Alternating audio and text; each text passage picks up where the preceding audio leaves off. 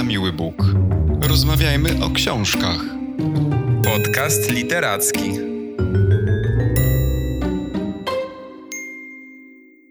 Witamy wszystkich w nowym odcinku na Miły Bóg. Po dwóch tygodniach rozmawiania o Hiszpanii przechodzimy dzisiaj do zupełnie innej tematyki i sięgamy po polską powieść Wita Szostaka, a właściwie Dobrosława Kota, bo takie jest jego prawdziwe imię i nazwisko, o tytule Cudze Słowa. Y, słów kilka o samym autorze. Y, jest on absolwentem Papieskiej Akademii Teologicznej w Krakowie, ale też y, Wydziału Filozoficznego Uniwersytetu Jagiellońskiego. I mówię o tym dlatego przede wszystkim, że oba, jakby wpływy z obu tych uczelni w tej książce będą bardzo widoczne. Da się poczuć, że zarówno te kwestie filozoficzne, jak i wiele kwestii dotyczących wiary w powieści Cudze Słowa się pojawia. Wit Szostak jest też y, stałym współpracownikiem miesięcznika Znak. Tam publikuje y, filozoficzne teksty pod swoim prawdziwym nazwiskiem. Jak sam mówi, y, używa pseudonimu nie po to, by się ukrywać, lecz aby rozgraniczać różne dziedziny swoich zainteresowań. Cudze słowa w 2020 roku wydało wydawnictwo Powergraph. A gdybyśmy mieli, Maćku, powiedzieć w kilku słowach, o czym są cudze słowa? Dzień dobry wszystkim na początku.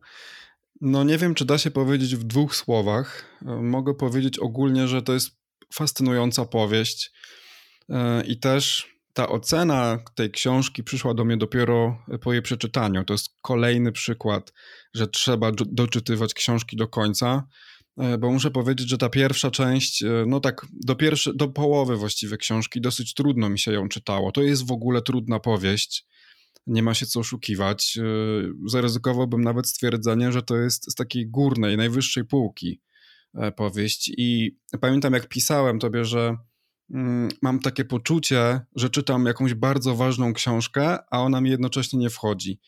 E, na szczęście to się później zmieniło. E, tak od połowy ta książka bardzo jakoś tak mnie zafascynowała. Kiedy zacząłem też rozumieć, co się w niej dzieje, kim jest ten bohater, E, główny, właściwie jest ich kilkoro, nie jest jeden, ale na początku było to trochę zbyt zagmatwane, bo ta książka ma bardzo, bardzo specyficzną konstrukcję i narrację, zresztą które uważam za wybitne, e, ale to jeszcze pewnie o tym za chwilę powiemy. No i ta powieść zostawiła mnie w takim poczuciu braku. E, I tym brakiem jest, powiedziałbym, niedostatek danych. Ta historia wydaje mi się bardzo niekompletna. Wobec tego no, po skończeniu książki wciąż się o niej myśli. Zaczyna się główkować, dopowiadać no, różne rzeczy, interpretować różne wydarzenia na swój sposób. Trzeba się domyślać pewnych rzeczy, i przez to ta książka jest dla mnie bardzo dwuznaczna, właściwie wieloznaczna, może nawet. E, I bardzo mam ochotę powrócić do czytania, zacząć od nowa. To się dawno nie zdarzyło chyba. I zacząć od nowa ją czytać, wiedząc więcej, wiedząc to wszystko, jak ona się skończyła i co się wydarzyło szczególnie w tej drugiej części albo w ogóle w, w ostatniej części książki. I też liczę na to, że takie kolejne czytanie odkryłoby przede mną nowe tropy, e, no i że te nowe ślady pozwoliłyby mi na zrozumienie tej historii o wiele lepiej. I moim zdaniem to jest wielki talent autora, e, żeby tak mistrzowsko to poprowadzić. I ja uwielbiam zresztą książki, które pozostawiają mnie właśnie w takim stanie, E, w takim stanie niewiedzy, wiesz, że tak naprawdę dużo się o tym myśli e, i trzeba sobie interpretować, dopowiadać e, te rzeczy, które tak naprawdę nie zostały powiedziane, a które wydarzyły się w tej książce, bo one ewidentnie tam są. Na poparcie tylko tego mojego przydługiego wstępu mam taki cytat, że, że słowa nie trzeba wypowiadać, wystarczy je zasugerować. No i właśnie ta książka trochę taka dla mnie jest, że ona jest taką wielką sugestią czegoś, co mogło się zdarzyć, ale nie do końca wiemy, czy się zdarzyło, i przez to wydaje mi się no, niezwykle tajemnicza. Nie wiem, jakie są Twoje odczucia. No przede wszystkim cieszę się, że, że mamy podobne zdanie, bo mnie ta książka również zachwyciła. Ale gdybym miał naszym słuchaczom powiedzieć e, w kilku słowach jednak o czym, e, na czym skupia się fabuła tej powieści, to myślę, że powiedziałbym, że jest to książka o Benedykcie Rysiu. To jest e, student filozofii o wyjątkowych umiejętnościach, taki naprawdę jeden na milion zdarzający się na uczelniach, ale jest też właścicielem krakowskiej restauracji z kuchnią śródziemnomorską, jest przyjacielem, ojcem, e, partnerem. I trzeba tutaj powiedzieć, że jest też osobą, która bez wątpienia wpływa na otoczenie. Ona się jawi w towarzystwie y, tych najbliższych osób jako istota niemalże o boskich cechach. Ona zmienia życie swoich najbliższych. A to, co jest najciekawsze, to to, że my nie poznajemy tego głównego bohatera, Benedykta, z jego opowieści, nie śledzimy na przykład jego poczynań, my wszystkiego dowiadujemy się o nim y, z relacji siedmiu innych osób, które go po prostu wspominają. Snują o nim swoje opowieści i którym można powiedzieć, że Benedykt przewrócił życie do góry nogami. Y, wiemy po prostu o nim tyle, ile opowiedzą nam o nim inni. A opowiadają o nim w bardzo różnorodny sposób, prawda? Tak. I tylko powiedzmy może, że przyczynkiem do wygłoszenia tych monologów E, przez siedmiorga bohaterów jest śmierć Benedykta Rysia, bo to już pojawia się w pierwszym rozdziale. Pierwsza osoba, która opowiada swoją opowieść o Benedykcie, mówi, że e, on umiera. I faktycznie no jest to taka niezwykła postać, charyzmatyczna, taka bardzo wodzicielska. Tak jak powiedziałeś, on był jak taki Bóg, taki mistrz, za którym e, podążali uczniowie, jego przyjaciele. Ludzie się przecież w nim zakochiwali. No to jest taka postać, która mogłaby faktycznie mm, porwać czytelnika, Aczkolwiek ja też mam swoje przemyślenia o nim nie do końca pozytywne. Tutaj muszę strasznie meandrować, bo bardzo bym nie chciał zdradzać jakiejkolwiek części fabuły, bo naprawdę czytanie tej powieści e, jest po prostu niezwykłym doznaniem literackim i nie chciałbym nikomu psuć przyjemności. I chciałem tylko powiedzieć, że on mimo całej tej swojej błyskotliwości, wielkiego umysłu, bo, bo był świetnie zapowiadającym się filozofem, on skończył te studia e, filozoficzne, ale właśnie później odszedł z uczelni i tak jak powiedziałeś, założył restaurację, w której wciąż funkcjonował jako jakaś taka postać mityczna i jako ten Bóg, już któryś raz e, powtarzamy to słowo, ale mam wrażenie, że ono jest bardzo ważne, bo przecież te osoby, które mówią o Benedykcie Rysiu, tworzą coś w rodzaju Ewangelii. Ja nie wiem, czy ty miałeś takie przemyślenia, że, że to trochę jest takie inspirowane Nowym Testamentem? Pierwszym takim punktem, który mi to uzmysławia, e, są, jest dobór imion bohaterów tak. bliskich Benedykta, którzy mówią e, o nim, którzy go wspominają. Mamy ojca Józefa, mamy partnerkę Weronikę, profesora Pawła, mamy Szymona, Jakuba, e, Magdalenę. Te postaci, a przynajmniej ich imiona są analogiczne do tych biblijnych.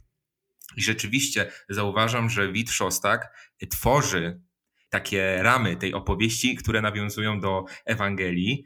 I głównym bohaterem, tak jak powiedziałeś, jest ten enigmatyczny Benedykt Ryś, przypominający Jezusa, mhm. o którym właśnie osoby z jego otoczenia tworzą swoje opowiadania, czy jak to ująłeś, Ewangelię.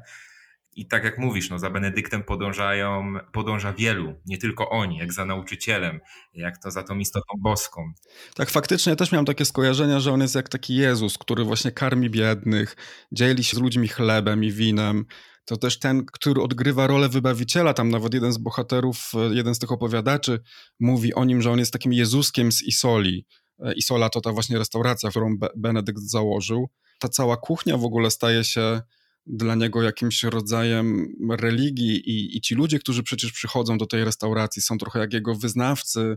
Ta restauracja pełni w jakimś sensie taką funkcję świątyni, ale bym chciał chyba zaznaczyć, że moim zdaniem nie jest to jakieś takie jeden do jeden, że to jest jakaś, wiesz, nowa wersja na przykład Nowego Testamentu. Absolutnie nie, tylko to jest bardzo literacko ciekawe, że właśnie autor zainspirował się tylko tym, czym jest Nowy Testament, bo jak sobie zadamy pytanie, czym są właściwie Ewangelie, no to wysuniemy taki wniosek, że to są po prostu e, jakieś takie świadectwa na temat jednej osoby. I teraz te opowiadania, te opowieści, które dotyczą e, czy w Nowym Testamencie Jezusa, a tutaj w tej książce Benedykta Rysia, różnią się od siebie. No ja się zdecydowanie jako czytelnik cieszę, że, że tutaj autor nie kopiuje Biblii jeden do jeden. Rzeczywiście przez pierwszą, dłuższą część tworzy taki mit chrześcijański, osadzając Benedykta w tej głównej roli. Natomiast w ostatniej części to wszystko się zmienia, ale ja też nie chcę tutaj niczego zdradzać. Natomiast bardzo podoba mi się ten, y, y, ten, ten motyw przedstawienia jednej osoby, jednych sytuacji z różnych perspektyw. To mnie zawsze interesowało w literaturze. Coś, co dla kogoś jest oczywiste, skrajne, dla kogoś innego ma zupełnie inne odcienie. Inaczej pojmuje się ludzi, e, kiedy ma się taką ograniczoną wiedzę i to jest właśnie to takie fragmentaryczne patrzenie na świat, któremu e, przeciwstawia się między innymi Olga Tokarczuk, o której też lubimy wspominać przy każdej okazji niemalże ostatnio i w cudzych słowach bardzo dobrze widać różnicę w postrzeganiu, w zależności właśnie od miejsca, z którego obserwujemy. Natomiast mam takie przemyślenie, że mimo, że Benedykt jest przedstawiany w tej książce jako osoba majestatyczna, to większość tych relacji, które jego dotyczą, to są smutne i bolesne opowiadania. To jest książka, która w dużej mierze jest historią o utracie i na tym się skupia i tak uderza czytelnika to jest strata, której my w swoim życiu nie możemy ominąć. Ona jest takim organicznym elementem życia każdego z nas, ale też nie mam tutaj na myśli tej straty w postaci śmierci głównego bohatera, y, która jest przecież fundamentem tych rozważań, ale mam na myśli straty, które w związku z głównym bohaterem ponosi każde, każda z opowiadających o nim osób. Na przykład y, mamy relację ojca, moim zdaniem jedną z najpiękniejszych świadectw rodzicielskich przedstawionych w polskiej literaturze ostatnich lat. E, I tam ojciec mówi o stracie odchodzącego z domu dziecka.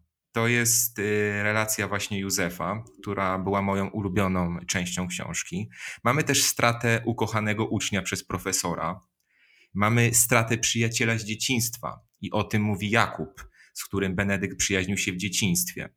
Także widzimy tutaj różne rodzaje strat i te straty jawią się y, w tym przesłaniu całej powieści jako niemożliwe do y, ominięcia. I tutaj jest taki cytat, który to jednoznacznie podsumowuje, bardzo bezkompromisowo. Żyjąc, tracimy swoje życie. Wychowując, tracimy dzieci. Ucząc, tracimy uczniów. Tak, i y, nie wiem, czy to jest dalsza część tego cytatu, ale ja też sobie zapisałem takie zdanie, że tracenie jest częścią życia, tracenie jest życiem samym. To powtarzałem przez lata swoim studentom i fraza ta, choć wypływająca z samej duszy, musiała się dla mnie stać wytartym zdaniem Belfra. Zdaje się, że to Paweł mówi. Tak, tak, zgadzam się, że, że to jest książka między innymi o tym, ale chciałbym jeszcze wrócić do tego, co powiedziałeś na początku o budowaniu tego mitu i o tym, jak bardzo spodobało ci się to, że o tym bohaterze opowiada siedem osób, bo zastanawiam się, wiesz, czyja historia o nas jest prawdziwa. To jest, trochę też nawiązuje do, do tytułu. E, czy ta historia, którą my o sobie opowiemy, czy właśnie innych osób, czyli te cudze słowa, które właśnie padną. Czyli prawdziwe są nasze słowa, czy cudze słowa? Bo wiesz, jeśli mówimy na przykład my o sobie, to najczęściej jednak manipulujemy, tworzymy pewien mit właśnie na swój temat i oczywiście pomijam tu wyjątkową taką sytuację spowiedzi na przykład. Nie mam na myśli spowiedzi w konfesjonale, ale jakby bardziej uniwersalnie pewien rodzaj wyznania. Ale jeśli mówią na przykład o nas inni, to w gruncie rzeczy oni też budują mity i to, i to bardzo widać e, w tej książce, bo jednak zmierzam do tego, że obojętnie tak naprawdę chyba kto mówi o danym człowieku, czy on sam, czy inni ludzie o nim, to zawsze jednak to będzie jakiś mit. I dochodzimy tutaj do takiego sedna, że takie pytanie, czy właściwie kogoś albo siebie samego możemy poznać tak dogłębnie. Ja wiem, do czego zmierzasz, tak myślę, bo mam takie wrażenie, że patrząc na przykład Benedykta, żadnej z tych osób nie udało się doścignąć Benedykta. I prowadzi to do takiego przemyślenia, które też pojawia się często y, w słowach bohaterów, że słowa są po prostu niewystarczające. Są y, powieleniem jakiejś pierwotnie wypowiedzianych myśli, ale nie da się za ich pomocą stworzyć kompletnego i złożonego obrazu ludzi, y, sytuacji czy zjawisk. Ta książka też mówi o tym tak. wprost. A jeżeli jesteśmy przy słowach, to warto chyba wspomnieć też o języku bo moim zdaniem to jest taka niezwykła sytuacja, w której mamy siedmioro bohaterów i każdy z nich mówi zupełnie innym językiem. To jest coś, co moim zdaniem bardzo rzadko się zdarza w tego typu powieściach, bo jednak e, ja sam często zauważam, że czytając powieści, nawet ulubionych autorów i autorek, gdy pojawiają się na przykład takie zabiegi, że mamy trzech narratorów, bardzo często tak naprawdę ci narratorzy mówią tym samym językiem. Natomiast tutaj to rozróżnienie jest niezwykłe. No tak jak powiedziałem na samym początku, to jest książka naprawdę wysokiej półki. Niech zgadnę. Mhm. Niech zgadnę. Najbardziej podoba się, się językowo część Magdaleny. Wiesz co, nie, nie zgadłeś. Najbardziej o dziwo podoba mi się język profesora Czaskiego, ponieważ jest po prostu przepiękny. E, to jest właśnie język dojrzałego mężczyzny, który też zdaje sobie sprawę z tego, jaką słowa mają moc i też który zapewne dzięki swojemu doświadczeniu życiowemu wie, że cenniejsze jest to, czego się nie powie, niż to, co się powie, czyli równie dużą wartość ma to, co się ukryje przed słuchaczami, czy też czytelnikami w tym przypadku, jak to, co się im powie czy napisze. Uważam, że ten cały wątek, cała ta część właśnie czeskiego jest niezwykle interesująca. On doskonale myli tropy. Nie wiem, czy zauważyłeś, że e, on bardzo często chce coś powiedzieć, ale tego nie mówi i w ten sposób właśnie zostawia te takie niedopowiedzenia. Tak naprawdę kończąc e, tę powieść, nie wiadomo, znaczy można się domyślać właśnie, ale widzisz, no to wszystko jest oparte na domysłach, jak daleko zaszła ta relacja między profesorem a Benedyktem.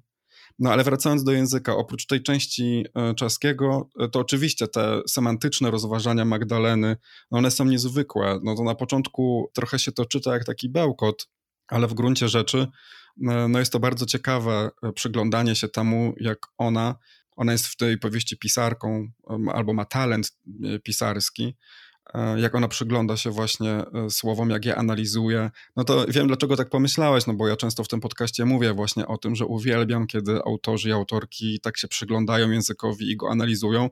Tutaj jest to oczywiście doprowadzone do pewnego ekstremum, e, dlatego zdaję sobie sprawę z tego, że na pewno wielu czytelnikom te wypowiedzi Magdaleny będzie się czytało bardzo trudno, ale na przykład też bardzo mi się podobała ta relacja Jakuba, który zasłaniał e, się językiem. Tam był też bardzo fajny zabieg w kontekście narracji, e, w kontekście narratorów, też o których e, bardzo dużo ostatnio mówiliśmy. Czyli Jakub decyduje się opowiadać nie w pierwszej osobie, tak jak cała reszta, tylko w trzeciej. I otwarcie mówi czytelnikom, że on w ten sposób zasłania się językiem, ucieka gdzieś tam w takie kryjówki, które daje mu gramatyka, no i opowiada e, e, tą swoją historię z punktu widzenia narratora trzecioosobowego. On myśli, że w ten sposób, opowiadając historię właśnie e, tym wariantem, jakby nie będzie wchodził do własnej głowy. No ale no, oczywiście nie udaje mu się to, bo jest to tylko taka zasłona dymna, a tak naprawdę opowiada sam o sobie. Zgadzam się w 100% z tym, że te podziały mm, na te relacje są dopracowane po prostu do perfekcji i te style są od siebie tak różne, a przy tym tak ciągle autentyczne, że no szapoba dla Wita Szostaka. Poza tym, że tutaj tworzy się siedem różnych autentycznych relacji, chciałem też zwrócić na to uwagę, że ta książka y, może ma tą taką ramę ewangeliczną, jak już wspomnieliśmy na początku, ale ma też wiele innych warstw, y, które odbiegają jakby od jakichkolwiek y, takich biblijnych archetypów. I jest tam pięknie opisane realia środowiska akademickiego. Są też realia perelowskie. Mamy też bardzo przekonującą i wciągającą historię takiego patologicznego domu jednego z bohaterów, którego wychowuje babcia. W tym wątku zresztą pojawiają się też e, sceny mrożące krew w żyłach. I według mnie właśnie to jest też ogromną ogromnym pozytywem tej książki, że te wszystkie wątki potraktowane są z równą solidnością, są realne, przejmujące. Można o nich wszystkich rozmyślać po lekturze i tak naprawdę nie ma niczego do zarzucenia autorowi. No mnie się bardzo podobał ten świat e, uniwersytecki. Um, trochę utopijny ten obraz mi się wydawał. Może tylko trochę, ponieważ moje studia wyglądały zupełnie inaczej. A to, co jest przedstawione w tej książce, mam wrażenie, że jest takie charakterystyczne dla jednak humanistów, ludzi, którzy studiują na wydziałach humanistycznych obyczaje akademickie w niezwykły sposób są tam opisane, relacje pomiędzy studentami a profesorem, no często bardzo intymne, ale to też jest taka intymność, która jednak e, wynika ze wspólnoty myśli. Mam tu taki cytat. To naturalne, że w relacji między nauczycielem a studentami to studia są okresem najintensywniejszej zażyłości, bliskości, którą trudno porównać z czymkolwiek, bo nie wyjaśnia jej ani metafora rodzicielstwa, ani erotyki. Tak, zdecydowanie to był bardzo intrygujący i taki pociągający wręcz e, motyw tej książki. Chciałoby się w taki sposób studiować. Przez całą książkę mamy jakby Maćku różne relacje różnych osób na temat Benedykta. A gdybyś ty swoimi słowami miał określić jego osobę? Już wspominałeś nam co nieco, że nie do końca jakby oceniasz ją pozytywnie.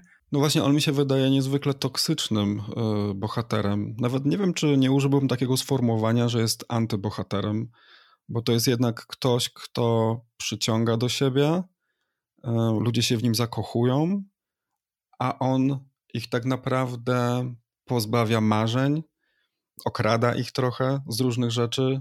Wydaje mi się taką bardzo toksyczną postacią, taką, na której ja nie chciałbym spotkać na swojej drodze, bo to jest ktoś taki, kto mm, wiesz, bardzo cię uwodzi, a potem bardzo cię krzywdzi i cię zostawia samego i odchodzi. I mówię to też w sumie chyba po to, żeby zachęcić wszystkich do przeczytania tej powieści, bo te kilka zdań o, o Benedykcie Rysiu pokazuje, że to jest taka postać, no, E, taki bohater e, nieszablonowy, taki wielowarstwowy, któremu można się przyglądać właśnie e, z wielu stron i to jest chyba najwspanialsze, co przecież można spotkać w literaturze. Wspaniałe jest też to, że ta powieść pokazuje, że czasami pewne rzeczy pozostają niewyjaśnione, tak mi się wydaje. Trochę zabrzmi to może smutno, ale musimy zaakceptować, że nie wszystko w życiu można zrozumieć i ja wciąż nawiązuję do tego, że ta książka pozostawiła mnie po prostu z setką pytań. No oczywiście głównie na temat tego, co zaistniało pomiędzy bohaterami, ale też również zostawiła we mnie wiele pytań dotyczących życia w ogóle, co chyba jest najlepszą rekomendacją. Tak więc zachęcamy wszystkich do e, sięgania po powieść Wita Szostaka, cudzysłowa, a my spotykamy się za tydzień i ponownie porozmawiamy o książce, którą przeczytaliśmy wspólnie. Do usłyszenia. Do usłyszenia. Na miły Bóg. Rozmawiajmy o książkach. Podcast literacki.